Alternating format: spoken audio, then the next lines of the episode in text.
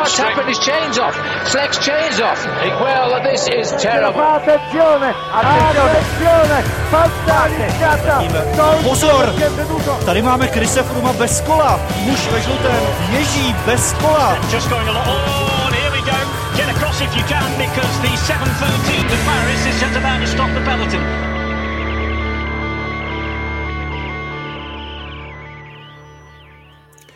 Dobrý den a vítejte u nového dílu Velofocus podcastu. Protože se blíží Tour de France, tak eh, probíhají také různé přípravné závody a právě na ně se v dnešním díle pokusíme podívat. Eh, vlastně o víkendu skončilo kritérium di Dauphiné, právě probíhá závod kolem Švýcarska, který můžete sledovat na ČT Sport a oba tyto závody a ještě eh, oba tyto závody probereme s mojí kolegyní Sašou Tinkovou. Ahoj Sašo. Ahoj Vojto, zdravím všechny posluchače. A od mikrofonu zdraví Vojta Jirovec, který zapomněl, že v poslední části se podíváme také na vlastně před několika dny uveřejněný dokument o Tour de France, který se jmenuje Tour de France bez příkras a, a který vlastně celkem bych řekl koluje sociálními sítě, minimálně těch videí jsem z, nich, z něho viděl skutečně hodně a hodně. Tak pojďme se teda podívat na to kritérium Dauphiné, které vlastně vyvrcholilo v neděli, vyvrcholilo poměrně nabitými a našlapanými horskými etapami, ale já bych na začátku se možná podíval ještě na ten úplný začátek, eh, kdy ty první tři etapy vyhráli domácí francouzští jezdci a mě zaujala hlavně druhá etapa, eh, kterou vyhrál Žena Alaphilippe. Eh, pro mě to bylo celkem, až bych řekl, emotivní, protože po těch všech zdravotních problémech a po těch peripetích, které mi on si vlastně prošel, že ho vlastně tým eh, celkem i veřejně eh, kritizoval a říkal, že si možná nezaslouží ty peníze, které dostává, tak si myslím, že eh, to byla výrazná odměna za to trápení. Jak jsi to vlastně viděla ty, tuhle tu etapu a ten začátek Dauphine? Já, když jsem si takhle rekapitulovala dneska v hlavě to Dauphine, tak taky uh, Julian Alaphilippe byl pro mě moc, moc milé překvapení. Uh, i, v té, I v té druhé etapě, kde to byl, kde to byl v tom vlastně sportu, který byl uh, trochu do kopce, tak to byl zase takový ten starý výbušný on, ale i jakýma způsobama si potom vedl v těch dalších etapách, kde vlastně se dokázal docela chvíli držet. Myslím, že to byly Čikone a Vingegord v jedné etapě a potom uh, včera v té poslední etapě, tak byl vlastně poslední tam s Čikonem z toho úniku uh, snažil se s tím něco udělat, neměl na něj, ale eh, já jsem si tak, říkala jsem si, jo, tak ale Filip má formu a Chico nemá taky formu, to je druhý člověk, co mě, uh, co mě na tom Dauphine v těch horách hodně, uh, hodně nepřekvapil, ale zaujal, takže si myslím, že tady aspoň pro mě jsou dva krásní kandidáti na Tour de France na boj o puntíka tej trikot. Tak to je odvážná, odvážná prognóza, protože do Tour de France v současnosti zbývají ještě vlastně necelé tři týdny a tam je těžké vlastně predikovat, ale kdybychom to brali, že kritérium Dauphine je nějaký jakoby přípravný závod, nějaký poslední test, což asi se dá říct, že je, tak zrovna tihleti dva to zvládli celkem dobře, až bych řekl perfektně. Kdo to zvládl perfektně určitě byl Kristof Laport, který vlastně v úvodu vyhrál dvě etapy. Pro mě tenhle ten závodník eh, až bych řekl takovým zjevením, protože já se pamatuju ještě z Kofirisu, kdy on se pokoušel ještě mm, v té době eh, se stát skutečně tím sprinterem, jako čistým sprinterem, který bude bojovat v těch hromadných finiších a řekl bych, že ne úplně vždy mu to šlo, no minimálně nezářil eh, zdaleka tak, jako září po přestupu do vlastně Jumbo Visma, kde on se přetransformoval v takového já bych až řekl možná druhého Narta, eh, který dokáže na všech typech eh, těch povrchů eh, patřit těm nejlepším a zároveň hrát tu roli domestika. A na Dauphine vlastně on vyhrál dvě etapy, takže za mě taky teda jako velmi silný, velmi silný slovo a taky předvedl, že tu formu má jako fantastickou pořád vlastně celou sezónu zatím.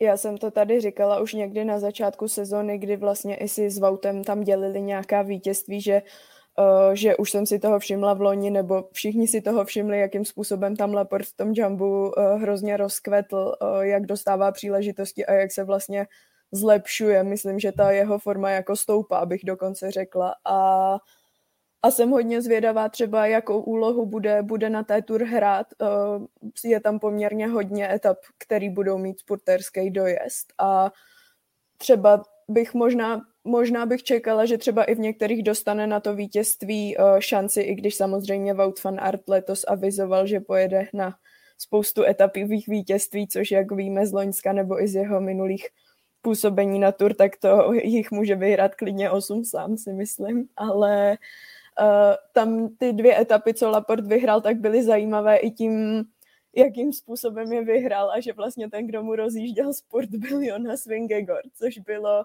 uh, v té první etapě, to bylo, tam bylo mokro, pršelo, že jo.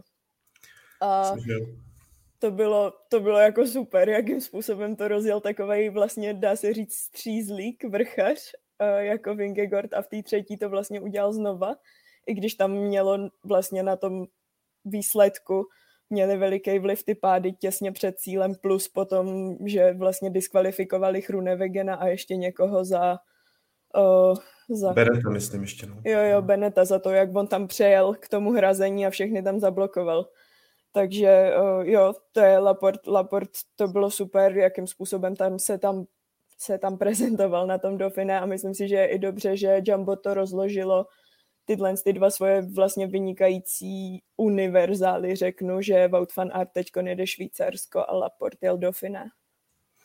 No, když jsi říkal vlastně ještě toho eh, Janose Vingegorda, tak uh, já jsem vlastně si, jako vzpomněl na jednu citaci mm, z toho dokumentu, o kterém se budeme bavit, kdy myslím, že to je Richard Pluge nebo někdo z týmu Jumbo Visma říká, že Vingegorda prostě posadíte na kolo a víte, že pojede rychle, uh, tak on to ukázal přesně v tomhle tom rozjíždění, kdy to rozhodně není práce, kterou byste očekávali, že právě jako vítěz Tour de France bude dělat, zvlášť když je, jak si říkal, takový střízlík, nebo jako ty jeho tělesné proporce nejsou tak jako ohromující a on to zvládl úplně fantasticky a vlastně ho připravil mu tu etapu eh, na to, na to vítězství, takže z mého pohledu taky jako MVP toho závodu možná pro Jumbo Visma byl Vingegaard, no.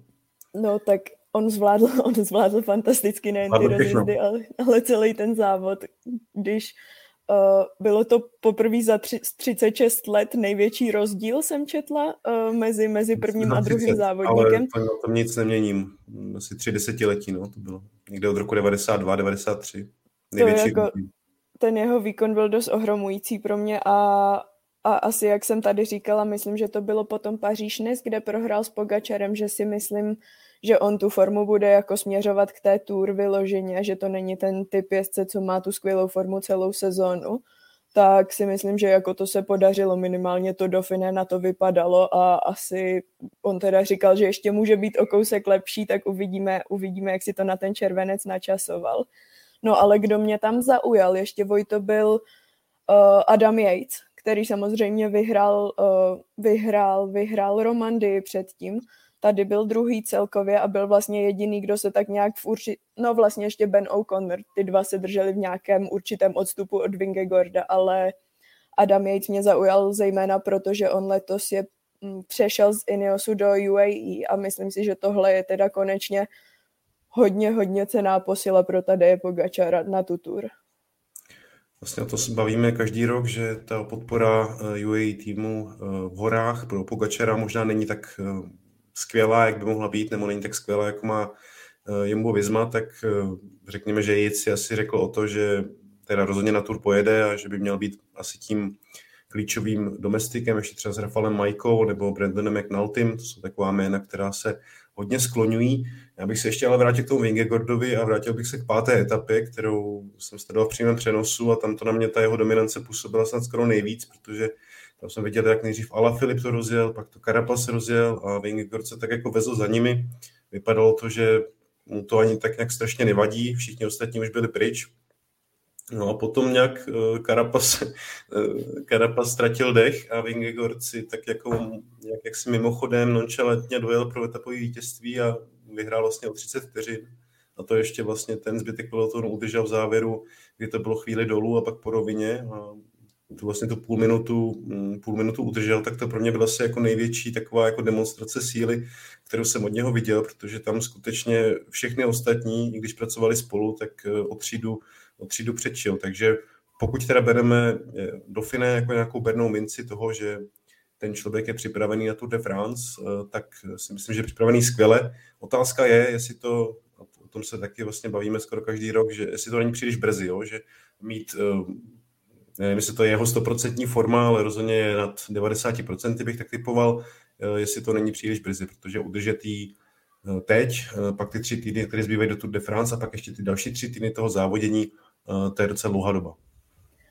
To jo, ale vem si, jak on vypadal na tom Dauphiné loni, kdy všichni si říkali, ty ten je mnohem silnější než Roglič, jak to, že to, vyhrál, jak to, že to nechali vyhrát Rogliče a, a potom, co vlastně předvedl, předvedl Vingegaard na té tour, takže já bych se o něj asi nebála úplně. Spíš kdo zůstává otazníkem tím, že se nezúčastnil kvůli tomu zlomenému zápěstí ani jedněch z těchto závodů, je tady Pogačar, který, myslím, že včera jsem četla zprávu, že už může naplno trénovat, že odjel do Itálie na soustředění, takže tam jsem na to hodně zvědavá, co s ním ten dvouměsíční výpadek vlastně docela zásadní udělal. No.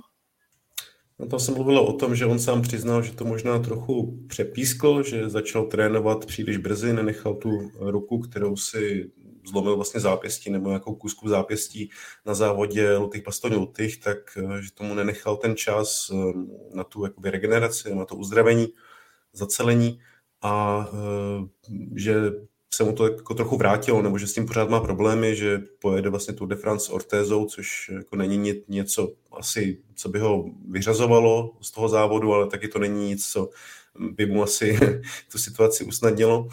Uh, otázka je, na jak moc to limituje. No, on vlastně už odřekl uh, závod kolem Slovinska, což byl jeho takový tradiční, um, tradiční test v posledních vlastně dvou, třech letech. Uh, tam nepojede, pojede jenom vlastně slovinský mistrák a pak rovnou na Tour de France. Myslím si, že možná trošku vrázky může dělat to, že se začíná už hodně ostra, na rozdíl vlastně od takového toho, hm, řeknu, klasického průběhu tour, kdy ten první týden je sice strašně hektický a stresující, ale ty etapy jsou takové jako sprinterské, závodníci se tam spíš bojí toho, že přijde nějaký hromadný pád, ale ty etapy, co se týče náročnosti, Eh, skutečně jako toho profilu, tak, eh, tak těžké nejsou. Tady vlastně se vlastně první, druhá etapa, nebo ta druhá je taková dost, eh, dost těžká. Vlastně ten začátek celý v tom Baskicku, to je klasický prostě prudký kopce, prudký stojky a ten závodník tam musí být připravený. Takže otázka, jestli on nebude vlastně vůbec rozjetý, tak jak ho to bude limitovat, jakou vlastně, jaký manko tam může nabrat, no, hnedka v začátku. Já jsem se na tu trať taky koukala a to Baskicko, tam jsem si říkala, jo, tak to jsou náročné první etapy, ale, ale zase budou se tam všichni nějakým způsobem oťukávat a já si nemyslím, že tam se teda na to, eh, nebo nečekala bych to, možná, že nějaký tým bude mít strategii tam Pogačara udeřit, do něj takhle udeřit hned z kraje, protože samozřejmě čím víc eh, času v tom závodě takovému závodníkovi, jako je on dáte, tak tím víc on bude vlastně sebejistější a ta forma by mu, pokud se vyhne nějakým pádům, tak by mu měla jít nahoru. No a tady jsem chtěla ještě zmínit znovu toho Adama Jejce, že si myslím, že v něm má Jumbo takovou, pardon, Jumbo, UAE takovou dobrou variantu B, pokud by to třeba s tím Pogačarem nevyšlo, což, si, což nepředpokládám, ale tak je to zlomený zápěstí, může to prostě ho to limitovat v dojezdech, uh, ve stoupání, když půjde ze sedla, takže, takže tady může UAE mít i takový jakoby záložní plán, alespoň na pódium třeba, i kdy, když už by ne třeba na výhru. Já jsem si teďka v rychlosti hledal, že jsem si pamatoval, že Adam Yates jednou skončil čtvrtý na Tour de France, kdy už tomu pódiu byl hodně blízko. Nevěděl jsem, v jakém to bylo roce, bylo to v roce 2016, takže to už je eh, docela velká doba, vlastně sedm let od té, od té doby, kdy, tehdy vlastně Tour vyhrál Chris Froome, byl to ten ročník, kdy ho vlastně nejvíce pronásledoval Roman Bardet, ještě tehdy v dresu Aže Desert, tam byly takové ty hromadné nástupy právě tohohle francouzského týmu ve sjezdech, kdy se snažili překvapit Fruma. Adam Yates, tehdy jako ještě mladý, dá se říct, nastupující závodník, eh, tam skončil takovou nenápadnou jízdou čtvrtý. Tehdy se myslelo, jestli eh, na tohle nenaváže, asi se nedostane ještě výš, že to pódium tehdy vypadalo, že by ho nemělo minout, ale od té doby na rozdíl vlastně od svého bratra dvojčete Simona, který, který vyhrál myslím, že to byla Volta, nebo teď se nejsem jistý, jestli Voltu nebo Giro, ale myslím, že Voltu. Uh, tak, Já bych řekla, uh, že Giro, ale jo, je to možný. Uh, tak uh, na rozdíl od něj um, zatím teda se toho velkého vítězství nebo velkého pódiu, a byla to Volta z Emirates 2018, tak, se. tak se toho zatím nedočkal, takže možná, možná ta jeho chvíle přijde vlastně v té nepravdě, trochu nepravděpodobné pozici vlastně hlavního domestika um, pro tady Pogačara. No, co ještě tě vlastně na Dauphiné zaujalo? Jaký výkon, nebo kdo si myslí, že ještě kromě teda těch eh, hlavních hvězd eh, tam předvedl něco jako zajímavého, speciálního? Uh, já jsem tady už asi zmínila všechny, co jsem chtěla, ale koho jsem chtěla ještě víc rozebrat je uh, znovu ve formě Ben O'Connor, který před dvěma lety na tour, jak si pamatujeme, skončil čtvrtý. Uh, loni se s ním hodně počítalo, vypadalo to, že forma je dobrá a jak teď sleduji ten seriál na Netflixu právě z té loňské tour, tak se mi krásně připomnělo uh, ta jeho smůla a ne, nepříjemné zranění, které tam proběhlo, takže, takže jsem ráda, že um, byl zase v takové formě, v jaké byl na tom Dauphine. Do vrchu se držel, tak on je skvělý vrchař, ale i mě třeba překvapil ten jeho výkon v časovce, kdy byl pátý nebo šestý, měl ale jako na 30 kilometrové časovce uh, jsem si říkala klobouk dolů. A myslím si, že na výhru na tur to není, ale při určité konstelaci hvězd by to pódium z toho třeba tentokrát být mohlo. Je to vlastně ještě o to zajímavější, že AZ Jezer vlastně není zrovna tým, který by měl eh, nejlepší vybavení na časovky, nebo tým, který by do toho investoval největší prostředky, takže i vlastně z tohohle pohledu to jeho umístění je hodně sympatický. On vlastně na Dauphine, pokud se nepletu, jel skvěle už loni. Myslím, že tam byl vlastně třetí za tím duem Vingegor Troglič, takže mm, to do Finému jde a uvidíme, jak to přetaví v ten úspěch na Tour de France. Ten díl, vlastně, který ty si zmiňovala, tak jsem sledoval dneska ráno a je to hodně zajímavý, musím doporučit eh, všem divákům a přímo třeba fanouškům francouzských týmů, tak eh, ještě se k tomu dostaneme samozřejmě, ale Ben O'Connor tam hraje docela velkou roli. No tak pojďme k dalšímu závodu, který teďka probíhá, to je závod kolem Švýcarska, který vlastně dneska má na programu druhou etapu a kterou právě v těchto chvílích můžete i sledovat na ČT Sport a ČT Sport Plus, které hvězdy jsou vlastně v pelotonu, kdo tam jede, kdo se neobjevil na Dauphine a kdo místo toho jede na Švýcarsku. Remco Evenepoel, Wout van Aert. Uh, teď mě nenapadá Stefan žádný. King, vítěz Stefan, Stefan King samozřejmě.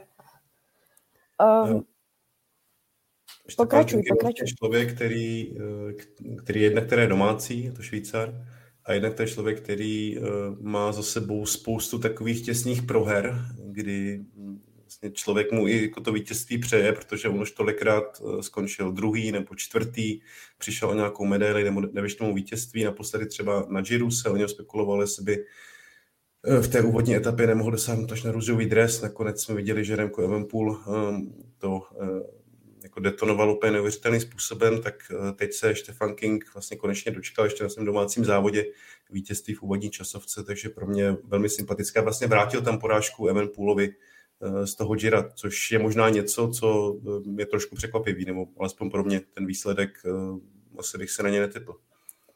Já jsem byla moc ráda, že Stefan King vyhrál, přesně jak říkáš. On to i říkal sám v rozhovoru po etapě, že se koukal do výsledku x let zpátky a že snad kromě jedné časovky vždycky skončil v nejlepší pětce, ale ty vítězství mu nějak zvládnou velmi dobře, proklouznou mezi prsty. To mistrovství Evropy v loni prohrál se svým krajanem Štefanem Bisegrem ani ne o sekundu, jestli si správně vzpomínám. A, a včera to zvládnul eh, včera to zvládnul na jedničku a já jsem eh, se před tou etapou koukala právě na jeho výsledky na, na kolem Švýcarska a viděla jsem tam uh, v roce 2018 první místo v závěrečné časovce, v roce 2021 první místo v úvodní časovce.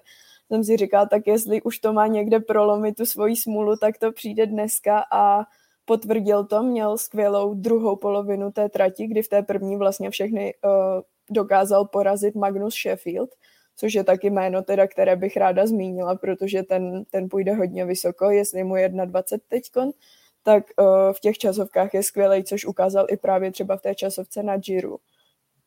Doufám, že se nepletu, ale pamatuju si, jak v jedné časovce strašně dlouho seděl taky právě v křesle pro vítěze a pak byl třetí, myslím.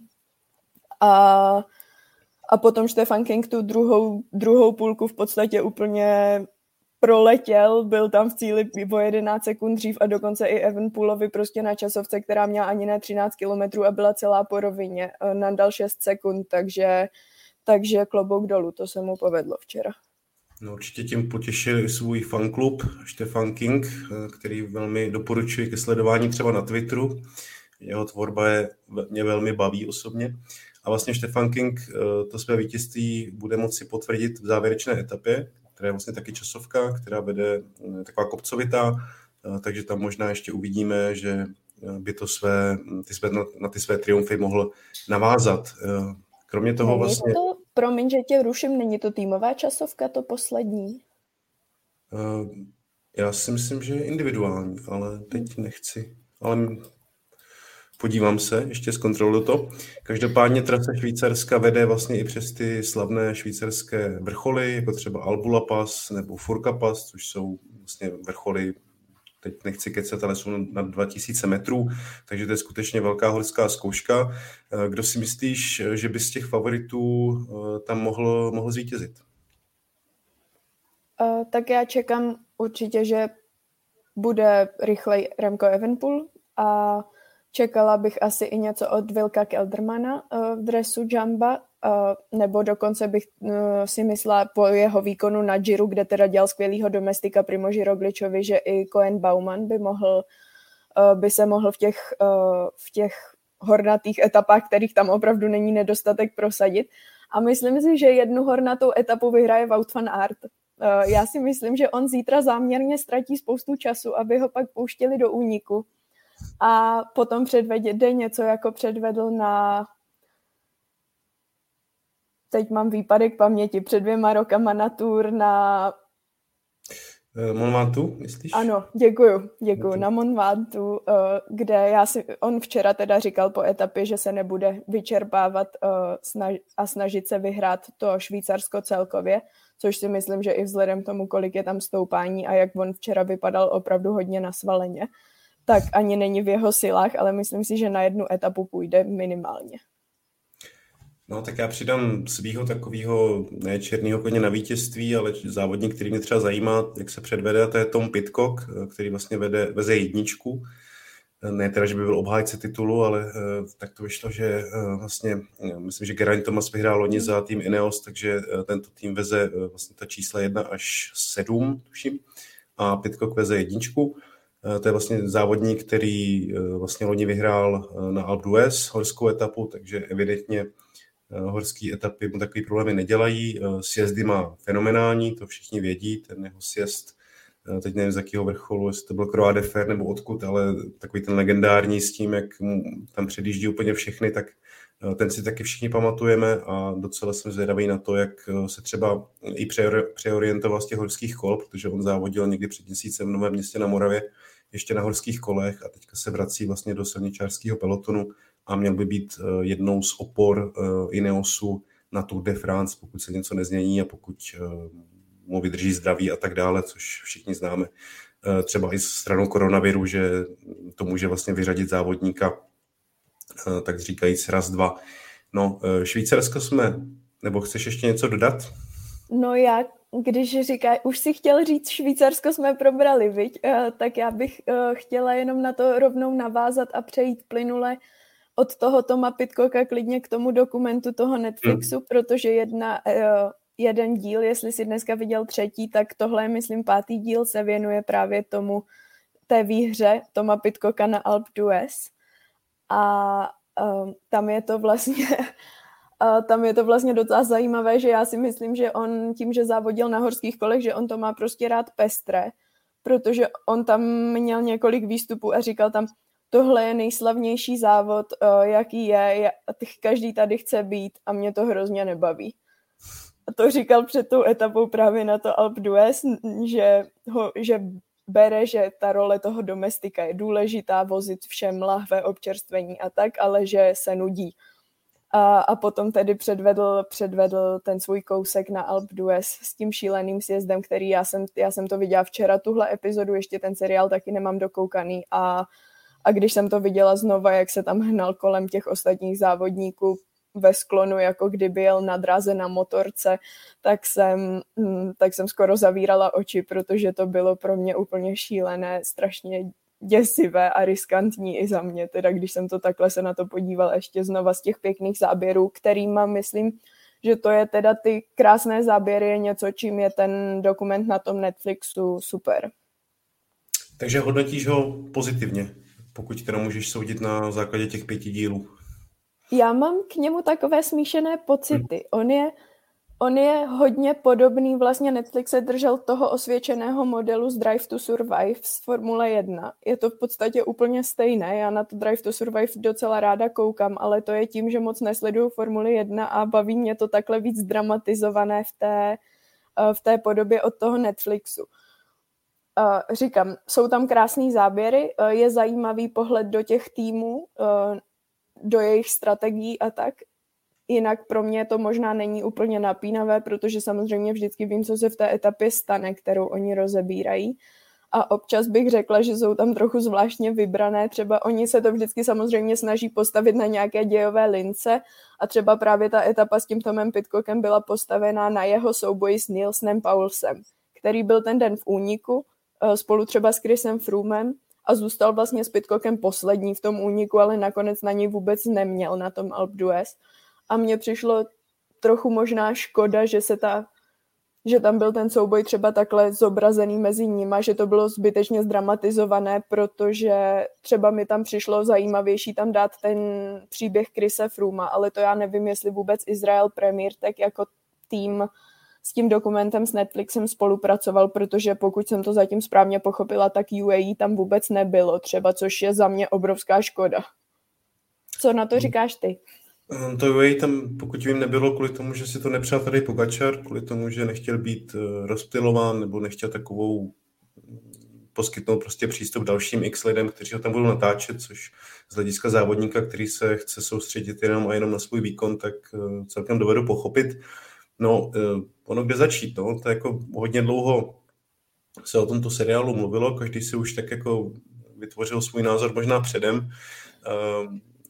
Já teda nejsem moc fanoušek toho Drive to Survive, teda nejsem moc ani fanoušek Formule 1, ale eh, pro mě to bylo takový mm, jako příliš eh, až jako senzace chtivý, nebo že se tam tvořily kontroverze možná, kde nebyly jenom, jenom proto, aby tam eh, aby se to líp jako sledovalo, nebo aby to bylo dramatičtější.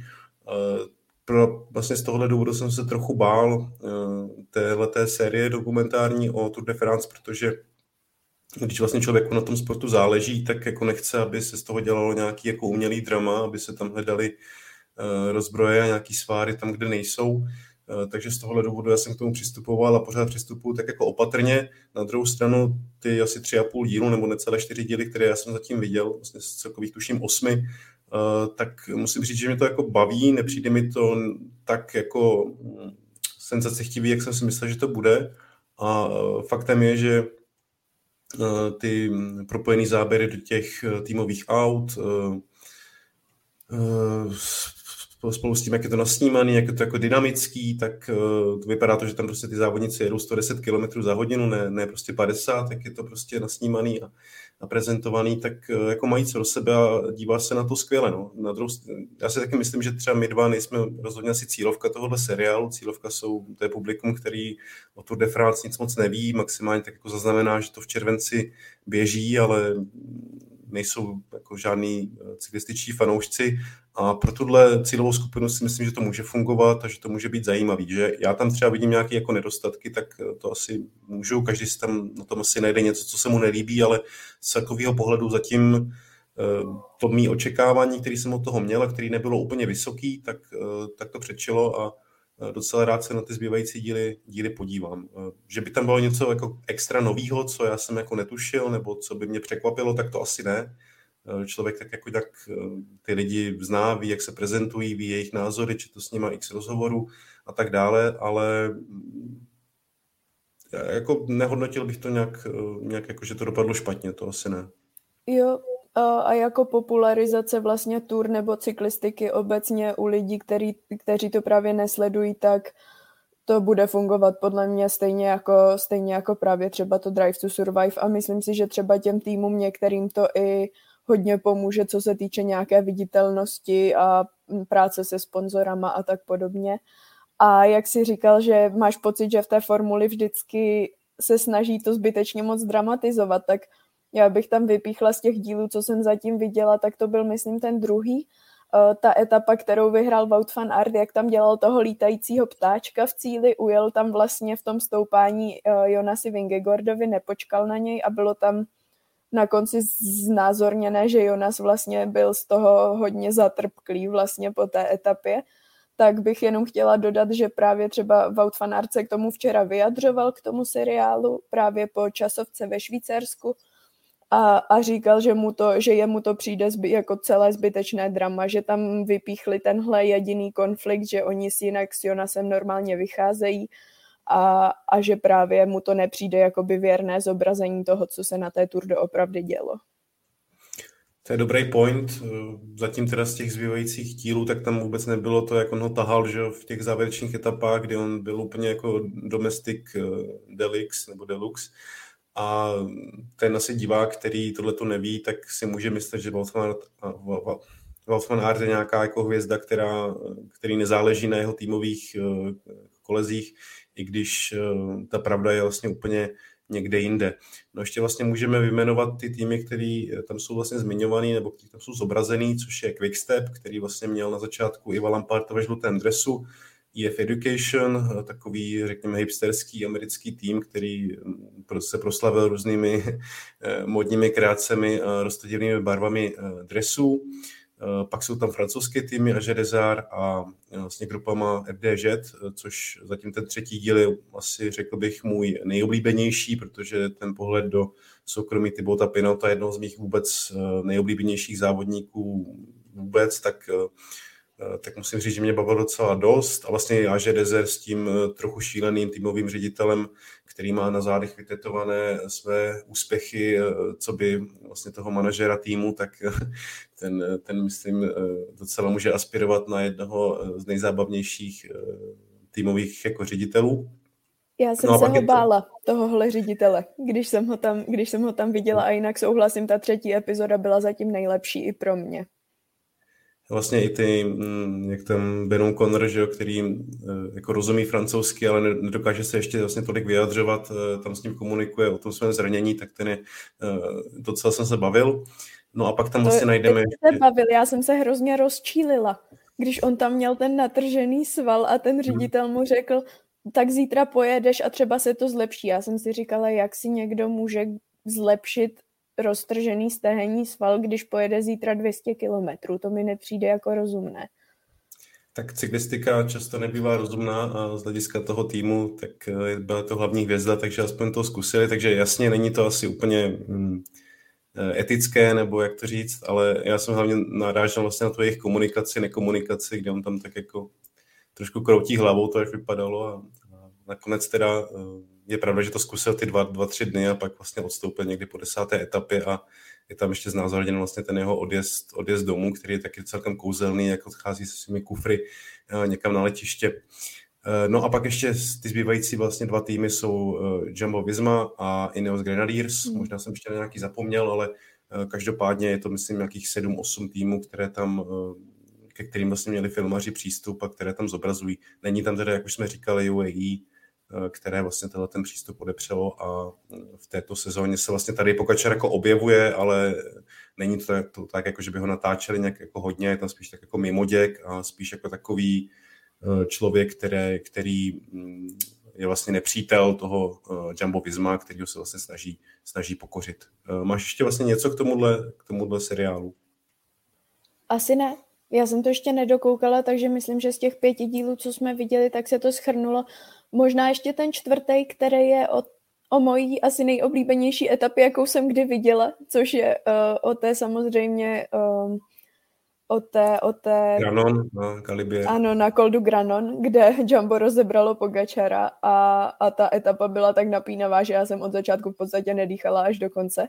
Tak tam musím říct, že mě vlastně možná ten, to vyobrazení v tom seriálu trošku zklamalo, nebo asi možná jsem od toho měla moc vysoká očekávání, protože to pro mě bylo ta etapa hrozně napínavé a nepřišla mi v tom seriálu až tolik napínavá. Ale zhodnotíš sám, až to dokoukáš.